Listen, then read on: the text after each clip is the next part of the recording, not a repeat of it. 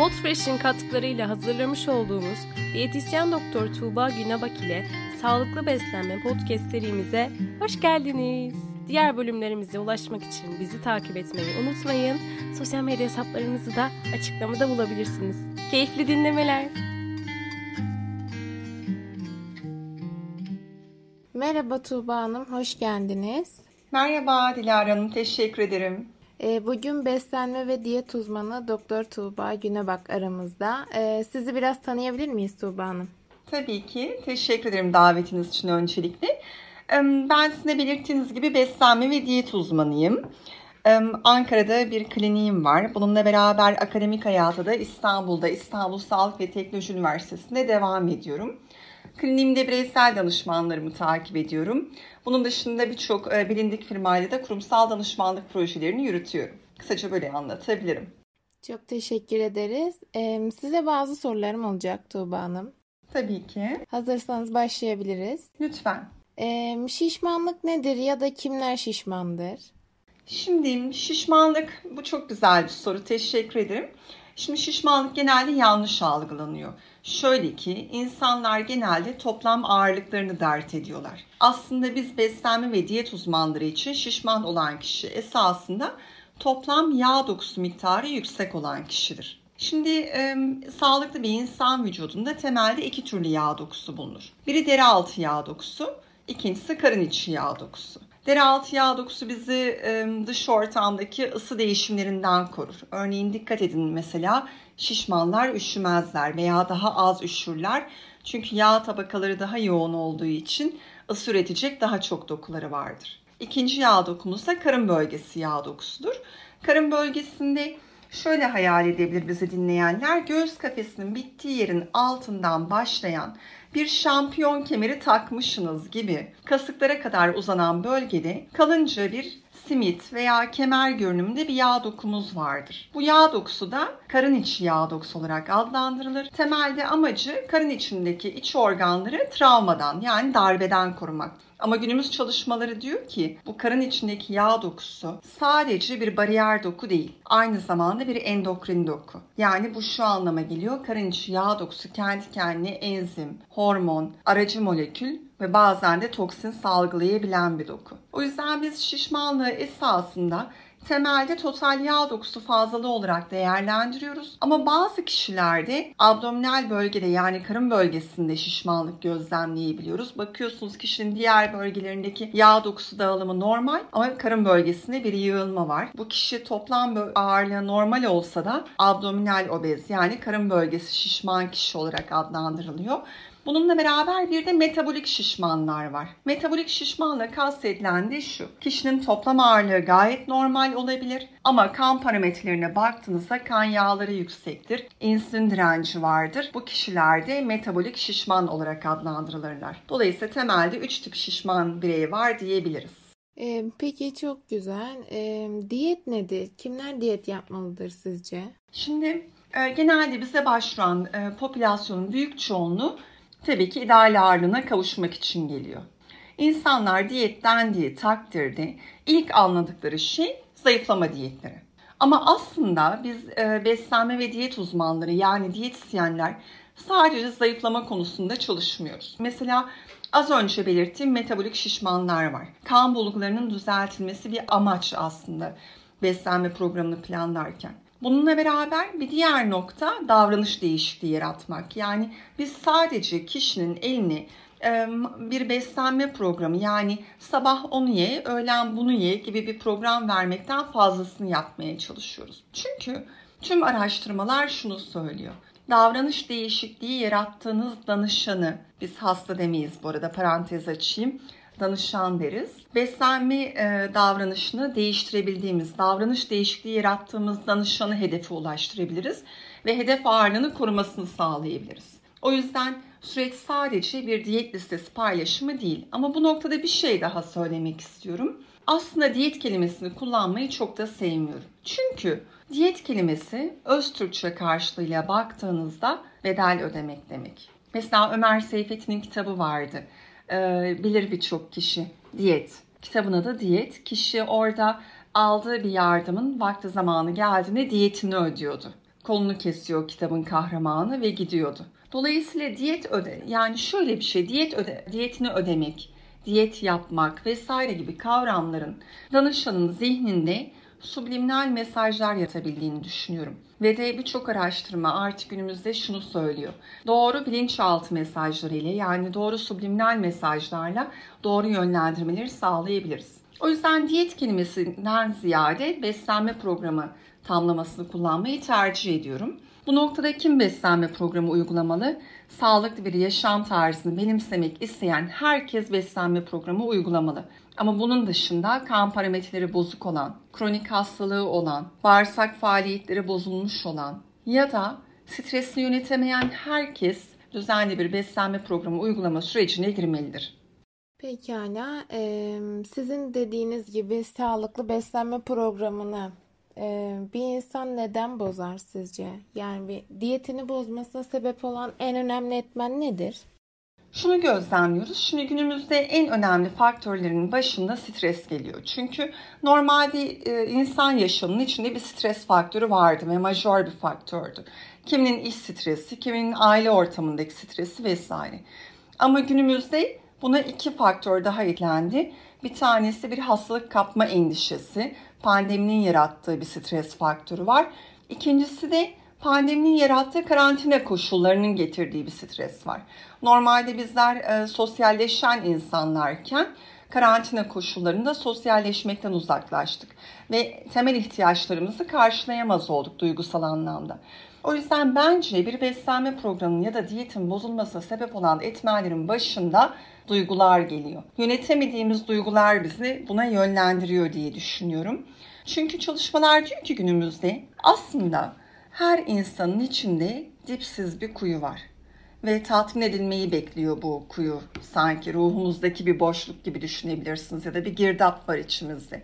Biz bu tatmin edilme duygusunu yakalamaya çalışırken ya da tatmin olma duygusunu yakalamaya çalışırken bir nesne arayışına giriyoruz. Kimisi sigara kullanıyor, alkol kontrolsüz alkol alıyor. Kimisi kontrolsüz alışveriş yapıyor. Kimisi de soluğu buzdolabında alıyor. Mesela burada bir örnek vermek istiyorum. Bir kitap okumuştum. Bir psikiyatristin e, gizli defteri gibi olabilir. Yanlış söylemiş olmayayım. E, bir psikiyatristin anılarını aktardığı bir kitap da bu. Ve kitapta çok enteresan bir bölüm vardı. E, bir, bölümde psikiyatristin ziyaretine kilo sorunu olan bir hasta geliyor. E, diyetisyeni yönlendirmiş bu psikiyatristi. E, kişi oldukça muzdarip kilolarından vesaire bir tedavi sürecine başlıyorlar kitaptaki psikiyatristle. Ama bir süre sonra şunu fark ediyorlar. Hasta süreci riayet etmiyor. Psikiyatrik tedavi sürecine riayet etmiyor. Bir süre sonra da ortadan kayboluyor. Aradan birkaç ay geçiyor. Bu hasta tekrar geliyor ama zayıflamış, ideal kilosuna ulaşmış bir şekilde. Şunu söylüyor psikiyatriste. Bakın diyor ben hiçbir destek almadan kendi kendime iyileşmeyi başardım. İdeal kiloma ulaştım. Ama psikiyatrist şöyle bir not belirtmiş kitapta. Aslında bu e, danışan yani hasta benim kliniğime son gelişinde yani bu ziyaretinde elindeki alışveriş torbalarından dolayı kapıdan içeriye girmekte zorlandı. Burada şunu belirtiyor. Bu hasta aslında iyileşmemiş, tatmin nesnesini değiştirmiş. Tatmin nesnesini besin olmaktan çıkartıp alışverişe yönlendirmiş. O yüzden bence günümüz koşullarında bizim beslenme programlarını riayet etmemize mani olan en büyük etmen stres diye düşünüyorum. Bunun dışındaki her etmen yönetilebilir. Mesela bir kişi diyebilir ki ben öğünlerime ulaşmakta zorlanıyorum. Bu noktada diyetisyeniyle iyi iletişim kurması lazım. Yani örneğin ben kendi adıma örnek vereyim. Ee, bazı danışanlarım var.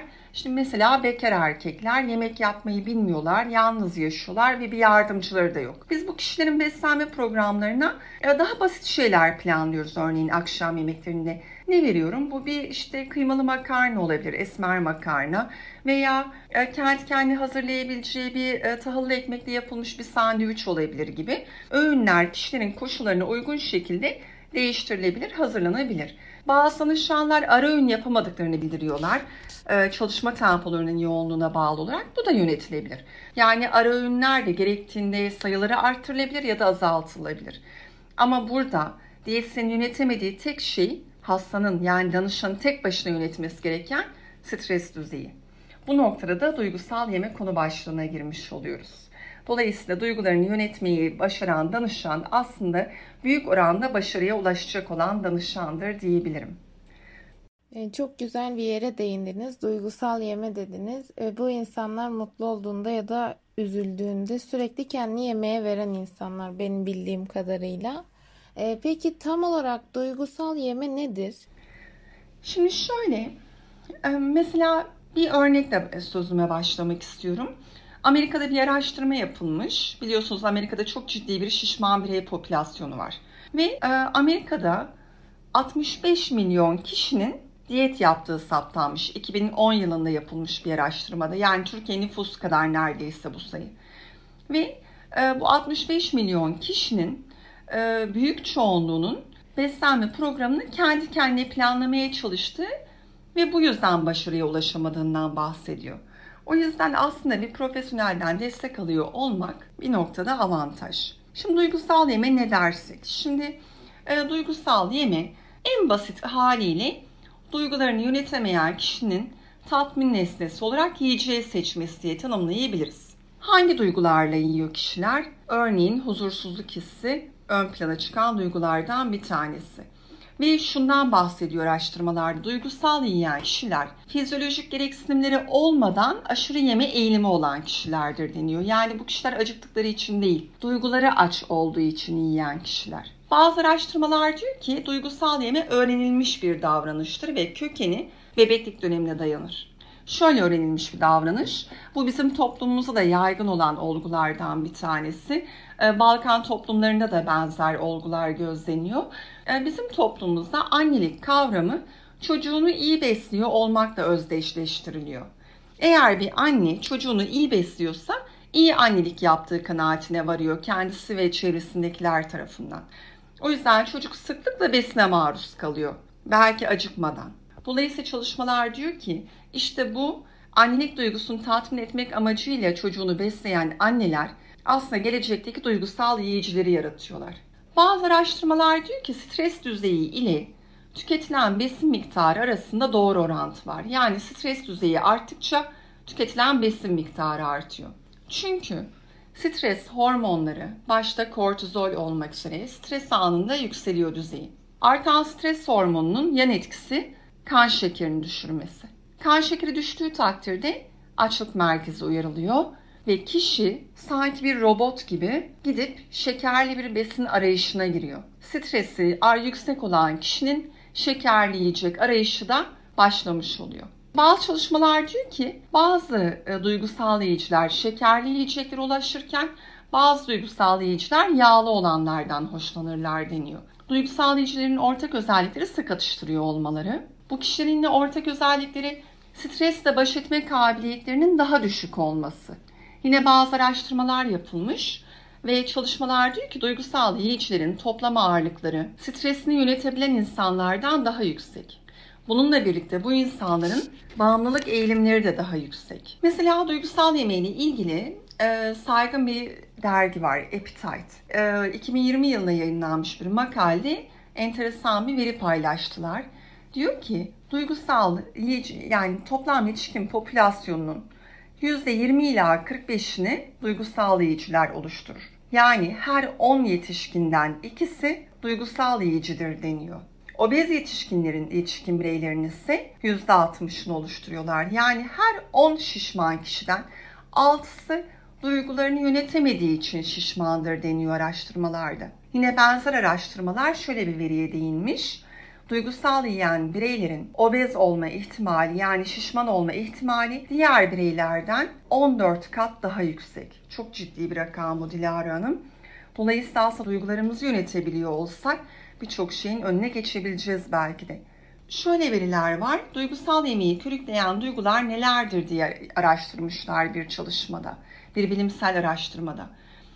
Ee, şöyle çok enteresan. Yetişkinlerin üzüntü, anksiyete yani huzursuzluk ve kızgınlık hissiyle yedikleri, adolesanların yani ergenlerin ise can sıkıntısından yani ne yapsam bilemiyorum duygusuyla yedikleri saptanmış. Bununla beraber mizacın da yeme davranışını etkileyebildiğinden bahsediliyor. Mizacı gereği kızgın ve gergin bireylerin duygusal yemeği diğer bireylerden %37 oranında daha yatkın oldukları saptanmış. Bunlar çok enteresan veriler açıkçası. Peki Tuğba Hanım, e, her duygusal yiyeci şişman mıdır sizce? Yani duygusal yeme ile şişmanlık arasındaki ilişki nedir? Esasen şöyle, e, duygunun çeşidine göre kilo artış eğilimi değişiyor Dilara Hanımcığım. Şimdi şöyle yapılmış araştırmalar var. Mesela depresyondaki bireyleri ele almışlar ve araştırmışlar. Depresyonun tipine göre kişinin yeme davranışının değiştiği saptanmış. Eğer kişi tipik depresyondaysa yani majör bir depresyon kökeni varsa boşanma gibi, ebeveyn kaybı gibi. Majör depresyon kökeni olan kişilerde klasik olarak ağırlık azalmasının gözlendiği saptanmış. Çünkü bu kişilerde yoğun stresin yarattığı etkiye bağlı olarak midenin boşalma hızının yavaşladığı, kan şekerinin yavaş yükseldiği ve buna bağlı olarak da açlık duygusunun baskılandığı gözlenmiş. Hani mesela şahit oluruz. Diyelim biri bir yakınını kaybetti, ziyaretine gittik. Hani ha, biz deriz ay bir lokma al bari deriz. Hani bir şeyler yesin de güçten düşmesin isteriz. Genelde bu insanlar ay içim almıyor derler. Esasına baktığımızda burada yoğun stresin yarattığı etkiyle kişinin açlık duygusunun baskılanmasından ortaya çıkar bu sonuç. Yani e, eğer kişinin stres faktörü e, ebeveyn kaybı gibi, boşanma gibi majör bir depresyon kaynağı yaratıyorsa iştahın baskılandığı belirtiliyor araştırmalarda. Ama diğer depresyon kökenlerinde yani atipik depresyonda yani işte iş yerinde yaşadığımız stres, işte e, sevgilinizle aranızda olan bir problem vesaire gibi durumlarda bu sefer farklı yolaklar uyarılıyor. Eğer kişide atipik depresyon varsa artan stres hormonları yine az önce belirttiğim gibi kan şekerini düşürmesiyle beraber yeme güdüsü artıyor. İkincisi atipik depresyonda yani günlük stres faktörlerinde kişinin düşen serotonin düzeyi. Serotonin huzurla ilişkili uyaran taşıyıcıdır. Serotonin düzeyinin düşmesine bağlı olarak kişilerin besin tercihleri değişmeye başlar. Serotonin düzeyi düşen kişiye beyni komut gönderir. Bana serotonin düzeyimi yükseltmek için gerekli besinleri getir der. Serotonin denen uyaran taşıyıcının yani nörotransmitterin öncüsü triptofan denen bir amino asit yani protein yapı taşıdır. Biz triptofanı alabilmek için proteinden zengin besinlere bilhassa süt ve ürünlerine yöneliriz. Ama triptofan küçük moleküllü bir protein yapı taşı yani amino asittir. Normalde baktığımızda bir büyük moleküller var, bir de küçük moleküller var. Büyük moleküller eminim yolağında kan beyin bariyerini daha kolay ve öncelikli geçerler. Küçük moleküller geride kalır, emilim oranları azalır ve yeterli serotonine ulaşamaz beyin proteinden zengin diyetlerde. Ama beyin her şeyi kaydettiği, her duruma karşı tedbir geliştirdiği için kişiye der ki sen triptofandan zengin besini proteinden zengin besinlerle beraber tüketmek ki küçük moleküllü amino ben önce alayım. Triptofandan serotonin sentezleyeyim. O yüzden sen bu besinleri karbonhidratlarla beraber bana getir mesajı verir. O yüzden kişilerin atipik depresyonda olduğu zamanlarda huzur hormonu yani serotonin sentezleyebilmek için karbonhidratlı besin arayışı başlar. Bu da kişinin beslenme davranışını ve besin seçimlerini değiştirir. O yüzden kişinin yaşadığı depresyonun kökenine bağlı olarak kilosu artacak mı, azalacak mı farklı sonuçlarla karşılaşırız. Çok teşekkür ederiz Tuğba Hanım. Ee, çok güzel bilgiler verdiniz bize. Eklemek istediğiniz herhangi bir şey var mı? Şöyle, araştırmalar şundan bahsediyor. Konuşmamızın başına da bahsetmiştim. Beslenme ile doyuma ulaşma ilişkisi erken yaşta öğreniliyor. Yani bizler, biz beslenme ve diyet uzmanları hep şunu söylüyoruz. Gelecekte yaşadığımız sağlık problemlerinin ki obezite yani şişmanlık da bir sağlık problemi, kronik bir hastalık olarak kabul ediliyor Dünya Sağlık Örgütü tarafından. Hepsinin kökeni aslında çocukluk döneminde yatıyor. Hatta bebeklik döneminde, hatta anne rahminde yatıyor. Şöyle açıklamaya çalışayım bunu. O yüzden genç annelere ve anne adaylarına da bir mesajı olsun. Eğer bir kadın bebek sahibi olmayı planlıyorsa araştırmalar diyor ki 6 ay önceden yani gebe kalmadan 6 ay önceden bedenini hazırlamaya başlasın. Anne ideal kilosuna ulaşsın doğru beslenme şekliyle beslensin. 6. ayın sonunda gerekli vitamin ve mineral takviyelerini de aldıktan sonra gebe kalsın. Gebe kaldıktan sonra beslenme düzeni içinde olmaya tekrar devam etsin. Çünkü araştırmalar diyor ki şişman annelerin çocukları daha iri bebekler olma ihtimali taşıyor. Çünkü plazentadan yani bebeğin eşinden anne rahmindeki bebeğe hızlı bir glikoz yani kan şekeri akışı var. Bu bebeğin yağ hücrelerinin gelişimini etkiliyor. Şöyle etkiliyor.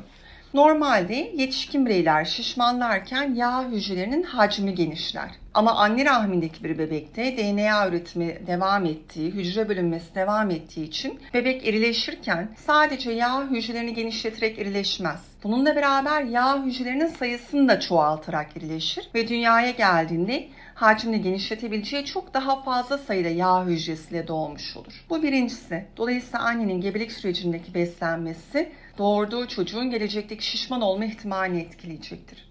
Ya da bazen medyadan gözlemliyoruz. Bazı kadınlar, örneğin bazı ünlü kadınlar gebelikte çok az ağırlık kazanmış olmayı matah bir durummuş gibi anlatıyorlar. Halbuki çok büyük bir risk faktörü. Çünkü anne rahmindeki bebek yeterli besine ve yeterli kan şekerine ulaşamadığı takdirde kaynaklarını sınırlı kullanmaya dair programlıyor hücre yapısını. Ve bu kişi de az enerjiyle survive etmeye yani hayatta kalmaya programlanmış bedeniyle daha kolay şişmanlayan bir yetişkin adayı olarak dünyaya geliyor. Ama iş burada bitmiyor. Bu kadın bu bebeği doğurduktan sonra farklı bir süreç başlıyor. Yine çok önemli. Bebeklik döneminde beslenme. Tüm araştırmalar şunu söylüyor. Bebeklik döneminde beslenmede annenin bebeğin yaklaşımı ve bununla beraber beslenme e, tutumu çok çok çok önemli. Çünkü eğer anne bebeğini beslerken aşırı ek besin kullanırsa, bununla beraber ek besinlerle beraber bulamaç halinde besinleri çocuğuna yedirirse, enerji alımını çok fazla artırırsa bebeğin beslenme motifi değişmeye başlıyor. Yetişkinlik dönemindeki beslenme alışkanlıklarını yine tamamıyla kökenden etkiliyor bu süreç. Dolayısıyla artı oral dönemde e, tatmin sağlamış, annesiyle duygusal doyuma ulaşmış kişiler de yine şişman olma ihtimalleri azalıyor.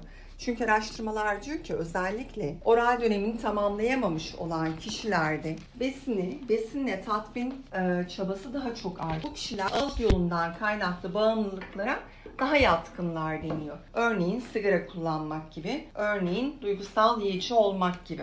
Dolayısıyla bebek beslenmesi de bu anlamda önem taşıyor. Teşekkür ederim.